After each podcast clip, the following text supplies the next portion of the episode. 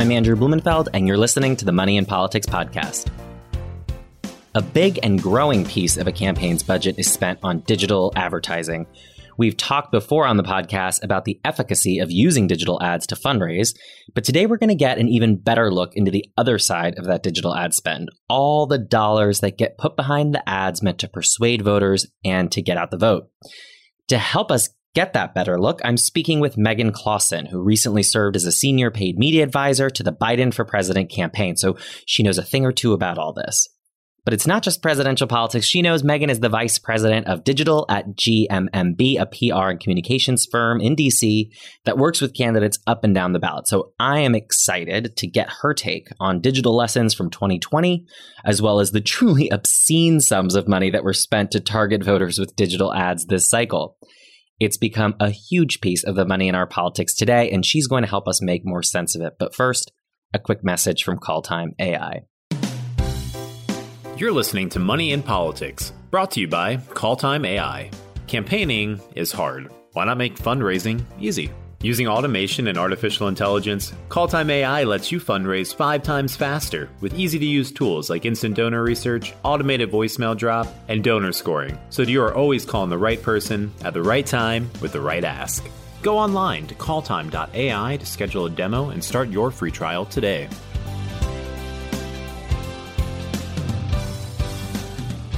I'm joined now by Megan. Megan, thank you so much for joining me. Yeah, thanks for having me. It's my pleasure. Why don't we start with talking about you? What got you into politics originally, and specifically, what brought you to the digital advertising space?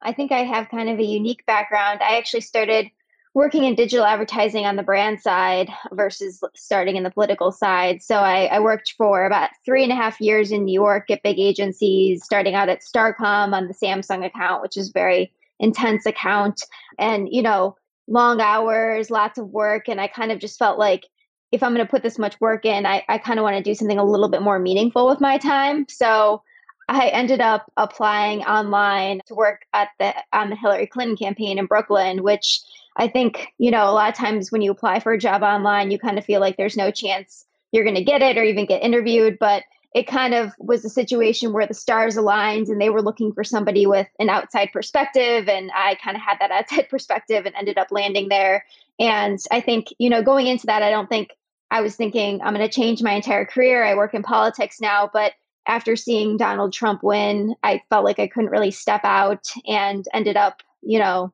interviewing a bunch of places but ultimately got connected with j.b pritzker and his gubernatorial campaign in illinois which was an amazing opportunity because JB 100% believes in digital advertising and wanted to build the biggest internal digital operation that had ever been built. And you know was somebody who felt it was deeply important to the campaign. So after meeting with him i knew i couldn't say no to that job and moved to chicago and and ran his operation which we ended up winning a bunch of awards winning best advertising campaign of the year at the reed awards. So that was awesome to be able to to do that. And then landed at GMMB after the 2018 cycle and did, you know, a variety of work last cycle, but probably the most notable thing is ran the digital advertising for the Biden campaign. That's awesome. Well, let's talk about the Biden campaign. You know, we've talked with other folks on this podcast in the past about the different kind of goals and different kinds of campaigns uh, that you can run using digital advertising. So, just kind of describe for us what were the kinds of programs and campaigns that you were running? Was it mostly about persuasion? Were you in swing states? Were you trying to raise money in blue states or get out the vote or, or all of the above? Just a little flavor of kind of the the the different uh, campaigns you ran. Yeah, so I was I was primarily focused on persuasion, which was also probably the biggest, you know, objective from a digital advertising perspective on the Biden campaign, especially since, you know, we've seen all the stories, but a lot of our traditional GOTV targets needed a little bit of persuasion. You know, young people weren't considering Biden their top pick, you know, so we had to make sure they were learning a little bit more information about him. And, you know, we did some GOTV work as well, but that was kind of split between us and another agency and persuasion. You know, we ran a over $200 million persuasion program in, in battleground states across 17 different states. It was just an enormous campaign that had never really been executed before, at least on the Democratic side. So that was amazing. And I think, you know, the thing about persuasion that's always tricky is when you think about fundraising or email acquisition, you have some kind of metric that's very tangible to measure your success because you're raising money, you're getting emails. With persuasion, it's just very hard to determine when somebody kind of enters in that persuasion stage and is persuaded ultimately to vote for your candidate. So it's definitely more about the setup and implementation and getting the targeting and messaging right instead of, you know, actually tracking in real time. And I think, you know, we've seen several studies in the past as well as even after the cycle come out that show that digital engagement does not correlate with persuasion. So we just have to be careful about, you know, how we're using metrics online to determine our decision making. That's really interesting, and, and and this was obviously a record-setting campaign in any number of ways, both in the context uh, that, in which it was running, and then also in the campaign that it ran. And I'm curious, you just referenced a, a study about the kind of how you do or maybe do not measure the effectiveness of a digital persuasion campaign. Any other major takeaways given the the record setting nature of all that you did? Any lessons that you take away that you think, wow, we did that really well, or if I could do it all again, I'd do it differently? I think one of the things we did really well was not really leaving any vote on the table. So, you know, we we were live in a number of states, you know, thinking about lots of different paths to victory. I remember on you know the week of uh, when we were waiting for the election results which was everyone's you know worst week. When we won, when we won Nebraska too I was like yes we ran a digital program in Nebraska too. Like I'm so glad we did that. And you know at the time when you're working 18 hour days and you barely have any time to eat or go to the bathroom or anything just like fundamental you're like when somebody comes to you and says we need to go live in Nebraska it's not like the best thing to happen but then you know you figure out okay all the all these things we did helped us land this result. And you know beyond the geographic part of it we also had i would say like 7 to 10 different targeting tracks in every state. Like in wisconsin michigan pennsylvania we had different tracks for veterans for seniors for rural voters and just really trying to serve messaging that resonated with with different groups of people which i think we did really well and really took the time to think about how different pockets of voters would you know think about their decision it's uh, it's really interesting and we'll definitely talk about this more in a bit the notion that you have to feel really confident about the research. You have to feel really confident about the universe of people that you've decided to target because you don't necessarily have any other real time way of evaluating sort of the effectiveness there. I wonder the your thoughts. This was a cycle that there was a high level of attention paid to the notion of misinformation. It was obviously very, very prevalent in 2016. And I think there was some attempt, at least, to really learn those lessons in the 2020 cycle. How did you all think about crafting your message in a way that broke through the noise, that combat misinformation. Because persuasion, right, is obviously, you know, as you, you gave an example of young voters kind of getting to know uh, Joe Biden a little bit better and coming to appreciate his candidacy maybe more than they did before you all started reaching out to them. But then there's also the sort of anti persuasion, right? There's having to somehow combat um, what is just a torrent of misinformation from all sorts of sources. Any thoughts about kind of how it is that you did, that you thought about combating that misinformation? things again that you felt were especially effective, and maybe things that if again you had another shot at it, you kind of would do it another way? With misinformation, it's super tricky because a lot of the studies that have been done, we actually did a study on the Pritzker campaign in 2018 to try to figure out how to deal with fake news because there's a bunch of, there's a whole network in Illinois, similarly to nationally, that goes after people. And we really found that the best way to combat it was would just be to put out positive information about the candidate like you know repeating it's not good because you're kind of getting it back into someone's mind. And there's there's no real way to like it's also very hard when you think about like combating fake information online because when you think about somebody's attention span on some of these platforms that fake information tends to flow on like Facebook and Instagram they're really only looking at something for a few seconds. So like to be able to set up and explain like Trump said Biden thinks this, but that is not true. He actually thinks this. Like the actual time that it takes to tell somebody that is just so hard. Our typical approach is just like understanding, you know, who we think is being served fake information, making sure that we're putting positive information in front of them about the candidate.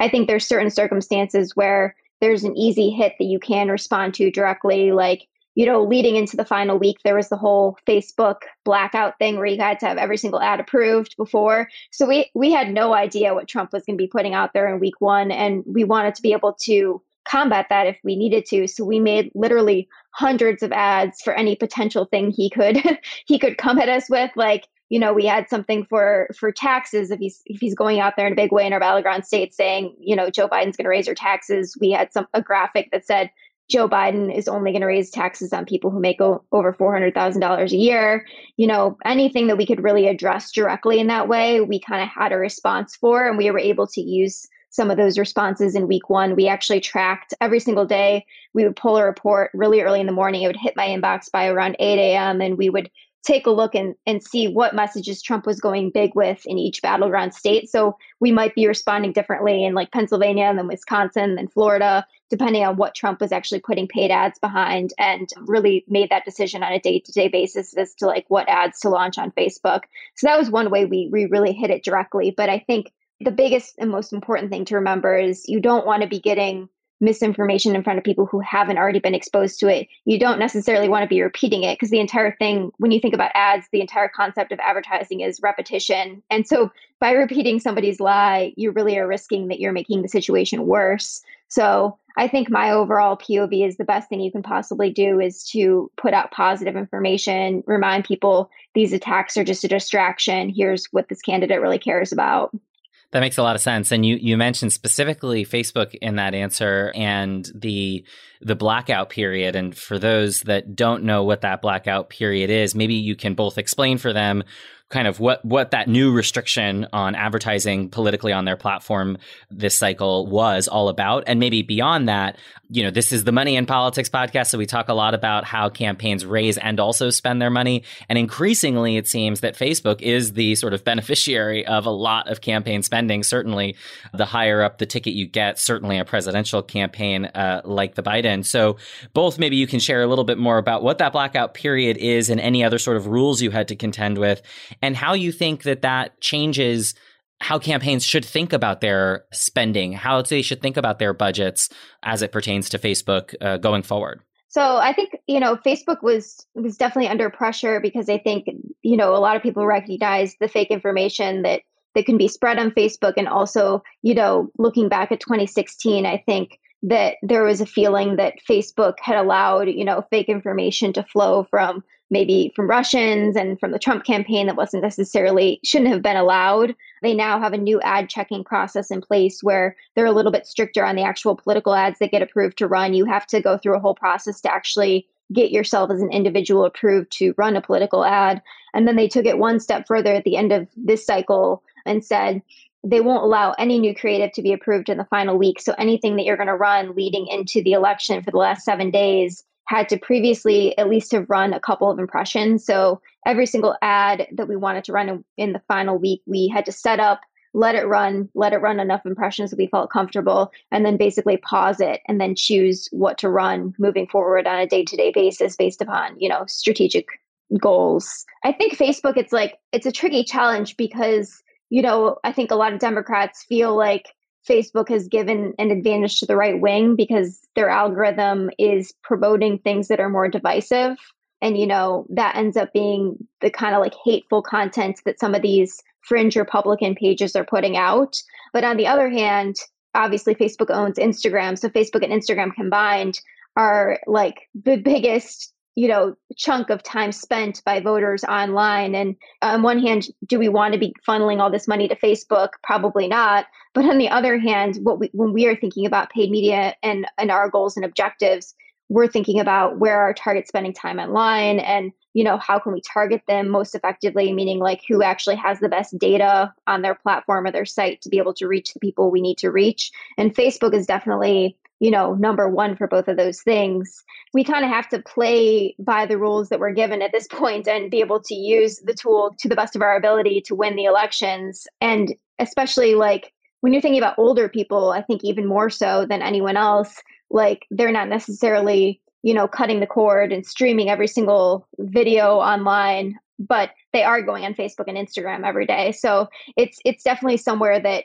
is important to campaigns. And I think we probably have talked a lot poorly about Facebook over the last six months or so as Democrats, but Facebook also does allow candidates who don't have a lot of resources to be able to get their foot in the door because you know they allow you to target in a way that's more niche to really narrow down to who your targets are which allows you know candidates who don't necessarily have a lot of resources to start out with to be able to get their name out there. So there's definitely positives and Facebook is a huge fundraising tool. It allows us to be able to acquire new grassroots donors and supporters, people who are going to volunteer and do stuff for the campaign.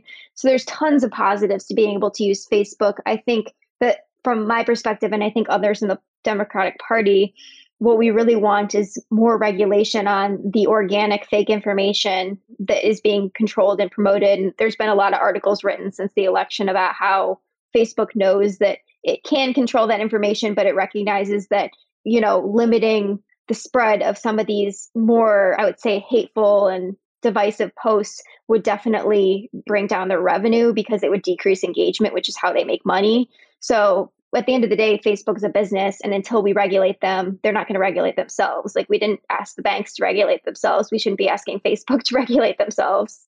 It's really interesting, and it's an interesting distinction between organic versus paid. And to your point, they certainly have increased the, w- the extent to which they regulate their paid advertising this cycle. And it's also another point that you raise in there that I just want to highlight because it's a distinction I think listeners will be especially interested in, which is that between using the tool, Facebook in this case, but other advertising tools. But I think I think you're right. Facebook has a lot of built-in advantages, at least for now, to be really smart about targeting whether you know targeting a, a group of voters that you're trying to move or in some cases, in addition to using it as a fundraising tool, probably people who know me will not be surprised to hear that I take a, a more dim view of its utility as a fundraising tool, sort of the further down the ballot you get, you know, just because it becomes a pretty expensive way to get usually relatively small dollars. And you just end up putting a lot of time and, and money behind relatively low conversion rates. And, and it doesn't always pay for itself. And if it does, it only barely does. And, you know, I, I think there are probably other ways that smaller campaigns or down ballot campaigns can get sort of higher margins on their fundraising. This is obviously totally different if you're a presidential campaign and and the level of investment upfront can be big and also the level of attention it gets and the level of sort of conversion I'm sure is very different.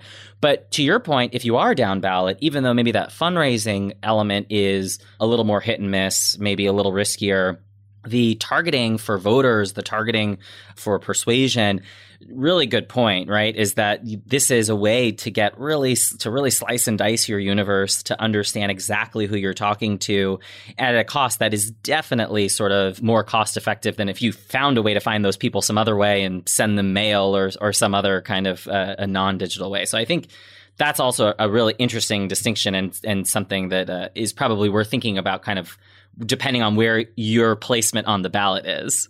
yeah, definitely. I mean, we did several down ballot races in the Illinois primary and we ran a lot of Facebook ads and had a lot of success. So you have to figure out a way to be able to hire the right people to do it. And, you know, obviously down ballot candidates don't always have the same amount of revenue that that other candidates have to be able to hire a firm who's experienced at doing Facebook ads. But I think as more and more people who are millennials and young people are running for office, you've got scrappy individuals who can kind of figure it out. Just hire an intern and have them figure out how to run Facebook ads. It's not it's not rocket science. So it's definitely a tool that's helpful.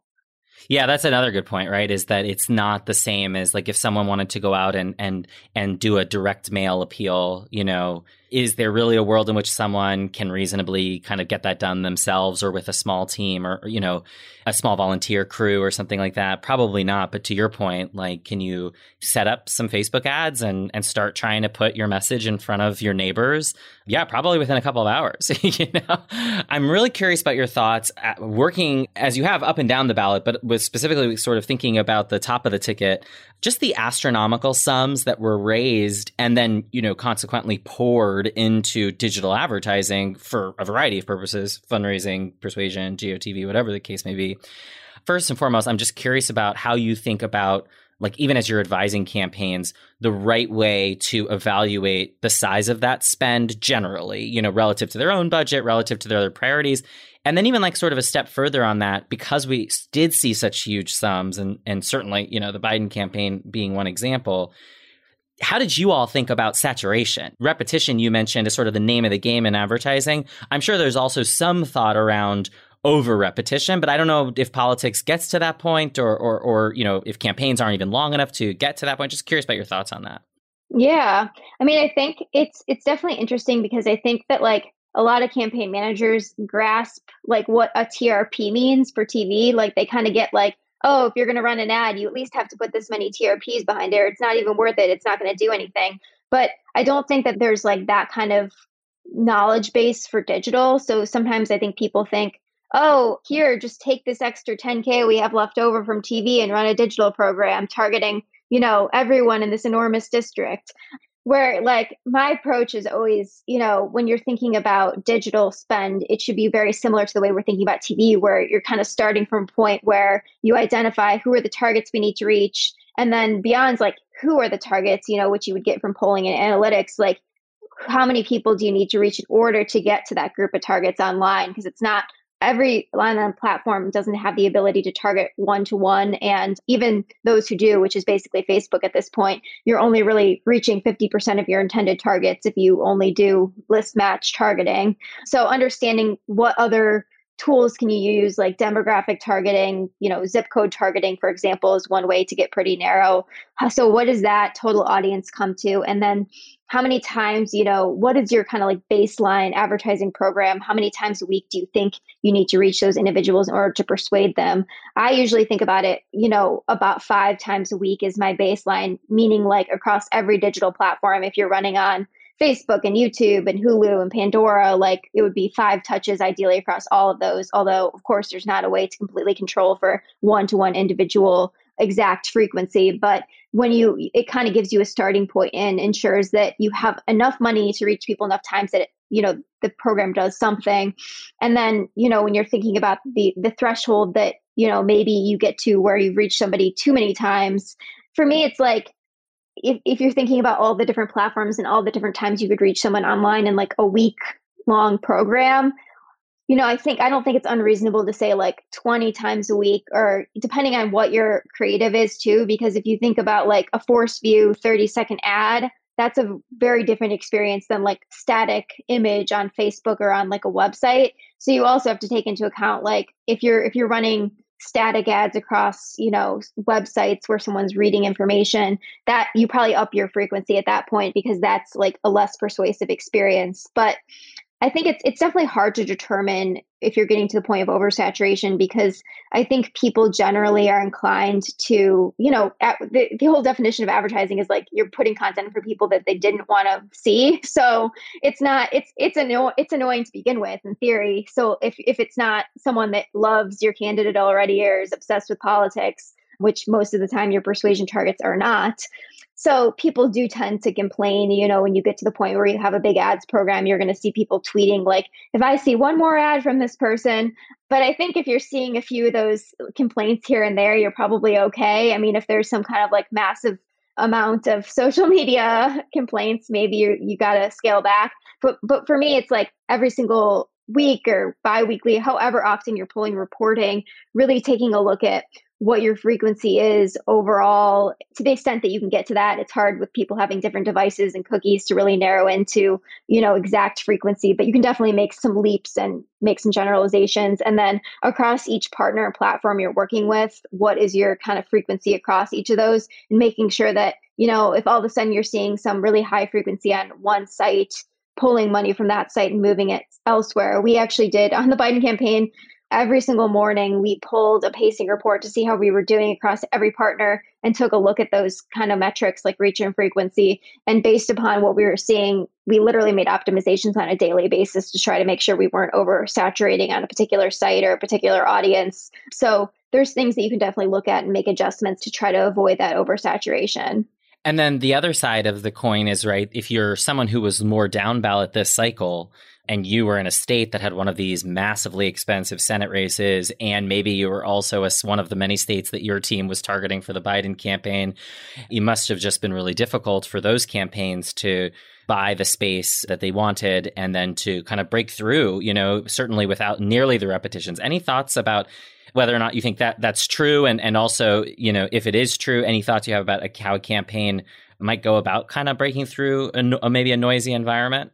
Yeah, I mean, I think it's definitely it's definitely true that you know your costs are going to go up and your inventory availability is going to go down when there's a competitive race that has a lot of money to spend, and you have to figure out ways to kind of work around that.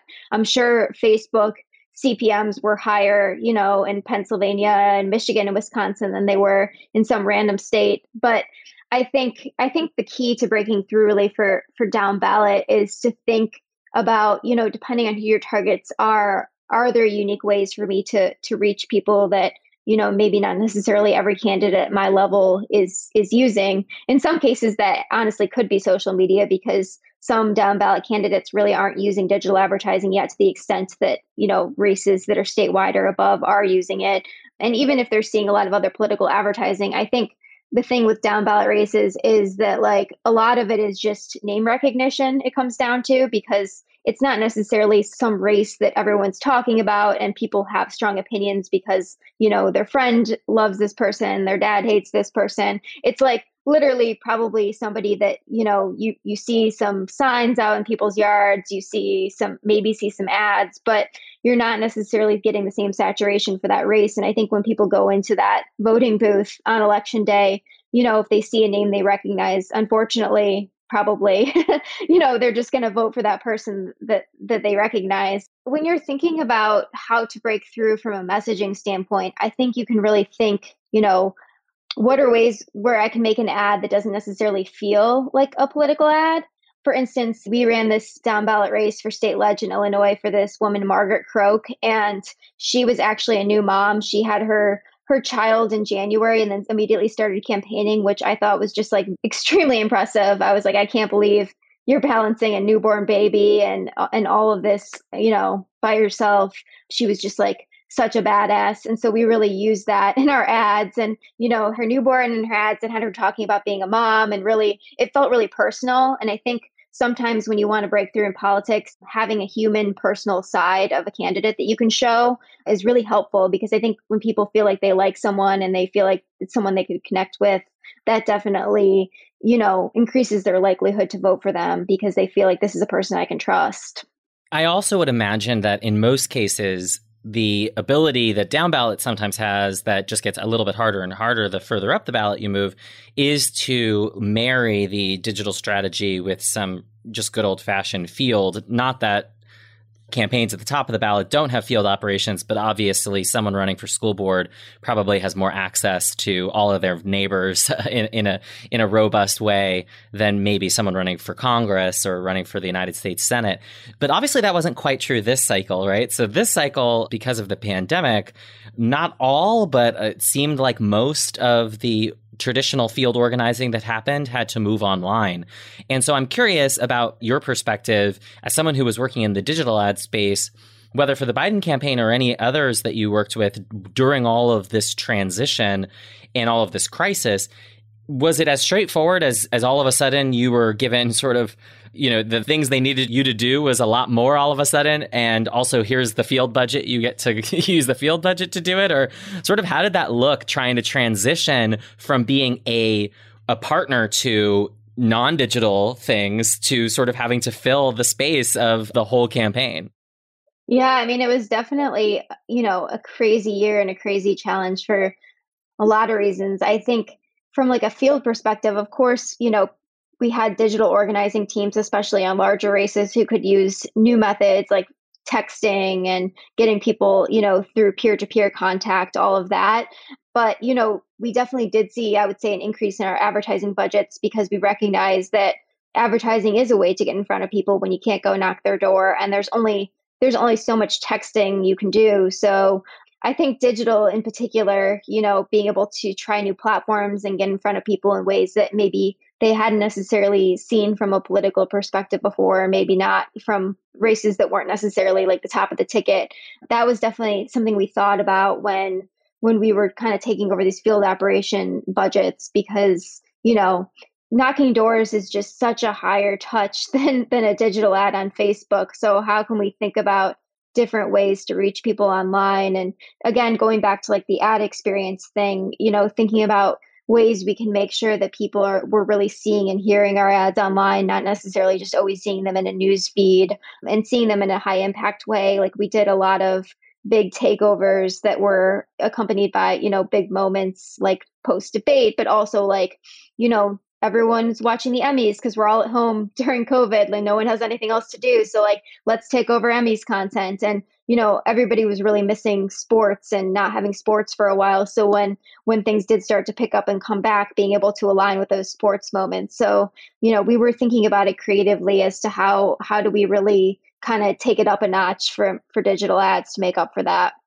Any lessons that you think from the having to run a digital program during a pandemic that you think will persist beyond a pandemic? So we're all back in a world where campaigning looks a little bit more like it used to look, but there's just still some things about the digital program you think that will be different, and you'll always point back and say, "Yep, we learned that lesson during the pandemic." Yeah, I mean, of course, like most of the stuff that I think we had to deal with were definitely challenges. You know, not being able to be together in person, especially from like a, I would say the hardest hit was probably the creative process because it's a lot harder to do the back and forth of trying to pull together a video ad when you can't sit behind someone's computer and kind of tell them your thoughts and have the edit made in real time.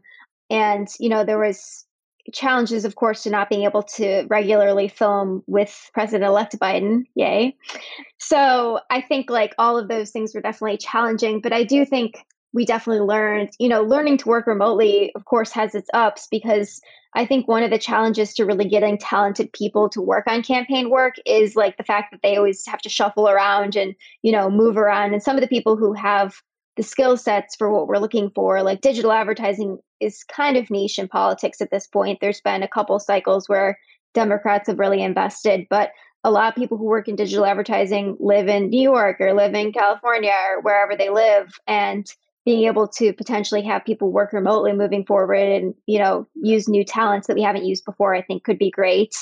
I think we also learned to be really scrappy with creative and being able to use a lot of b-roll and assets that we already had on hand which i think just generally improves you know your creative thinking process and gives you ideas for the future of how how to make different types of creative depending on what you have available, which, you know, actually lends itself a lot to down ballot races, I think, because you're not going to have money to do three different ad shoots. Even for a congressional race, you don't necessarily have money to do multiple ad shoots. So being able to be scrappy and make assets without doing a full shoot is definitely a helpful skill set.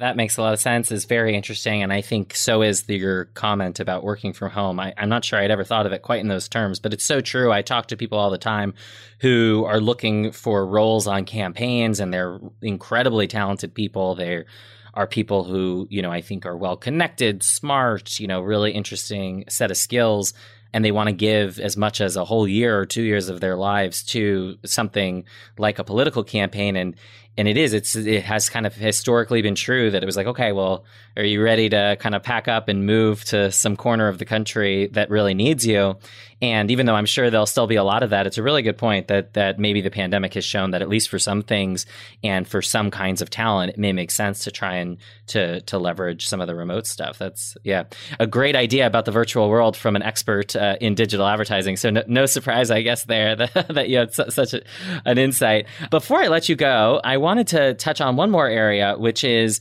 the role of polling and research. So obviously, we've kind of talked about this throughout that identifying your targets, using smart insights into your audience to develop the universe of people that you're actually trying to go after and knowing what kind of messages, you know, are likely to resonate, all of that stuff theoretically, I guess, happens at a stage before you actually are ready to go out, right, and pull the trigger on some digital ads. And, I, you know, it's clear that during this whole Trump era, polling has gotten a lot of scrutiny, you know, for a variety of reasons, but not least of which because it just seems like the universe of people who vote for Trump are harder to poll or harder to accurately capture. And I, and I don't think the difficulties end there, but that's sort of one of the more obvious difficulties uh, that have arisen in the last uh, four or five years around around polling. So with that kind of context, you know, how do you think about building your digital strategy and your digital plan? How do you think about knowing where to put your limited resources, given what kind of access to, to the research that you have? And, and I, I guess I'll also append to that what kind of advice do you give to campaigns about the kind of research that you think they ought to have before they go spending a lot of money trying to target people digitally? What's the alternative to not listening to polling and research just you know going by your gut which isn't probably any better. Um, but it's you know i think polling is predictive and analytics are predictive and you know a lot of times i think 2016 and this cycle unpredictable things happened. So of course you're not going to see the polling exactly line up but i think there's things you can do to kind of make sure that you're not totally relying on only only that data and that's you know like i said with biden we we had a ton of paths to victory that we were thinking about pursuing and you know we had a lot of different messaging tracks that were reaching different people. So i think one thing with digital ads is people still tend to really really try to rely on the one-to-one targeting which i already mentioned you know you're really only reaching half of who, who you need to reach when you do that. And i think the reason that people like to lean on it is of course you know doing only this one one to one audience is going to save you money because you're not expanding your target audience but you're also losing a lot because you're you're relying entirely on data that is you know predictive again and you're not reaching everybody you need to reach and you're not really expanding your base of people in any way to, to those who are not in that exact audience. So it's really like giving you this narrow digital path. So I think for a variety of reasons, making sure that when you're thinking about targeting online, you're expanding beyond that, whether it's using lookalike modeling, using zip code targeting, using the targeting that different platforms and sites have, and you know, interpreting who you should be targeting on those platforms from the data. Like, do you think you can persuade more men than women, or vice versa? Looking at things like age and gender that you know some of these sites have good information on. And I think from a messaging standpoint, you know, a lot of on Biden, other races I worked on this cycle as well as last cycle, we also did message tests, uh, or I guess creative tests. We used Civis and tested our actual ads before they went out to make sure there wasn't backlash, and we actually thought they were persuasive. Again, like of course, if you're using this particular model, that might not be perfect, but at least you're you have some idea that you think your creative is going to work. And I think just to like take a step back, I think also like one thing that to me that I think would be helpful in a change in the polling and messaging equation is like I do think that a lot of times the, the polls still tend to be written by, you know, TV consultants and polling consultants who, you know, those are the, the consultants in this industry who skew a very certain way. They're mostly white men. And I think getting more diverse opinions in the messaging that we test to begin with, you know, among non white people and women and, you know, people who have different backgrounds, like I would say, like letting digital people weigh in more from the beginning. Because a lot of times in my experience, like the polling is written by TV people. And so it's written in a way that like lends itself very well to like a 30 or 60 second TV ad, but doesn't necessarily lend itself to a digital ad. So I think there's also like a reckoning with like, who we include in the research process from the beginning and making sure that there's diversity not only from like an expertise standpoint but like you know racial and gender standpoint.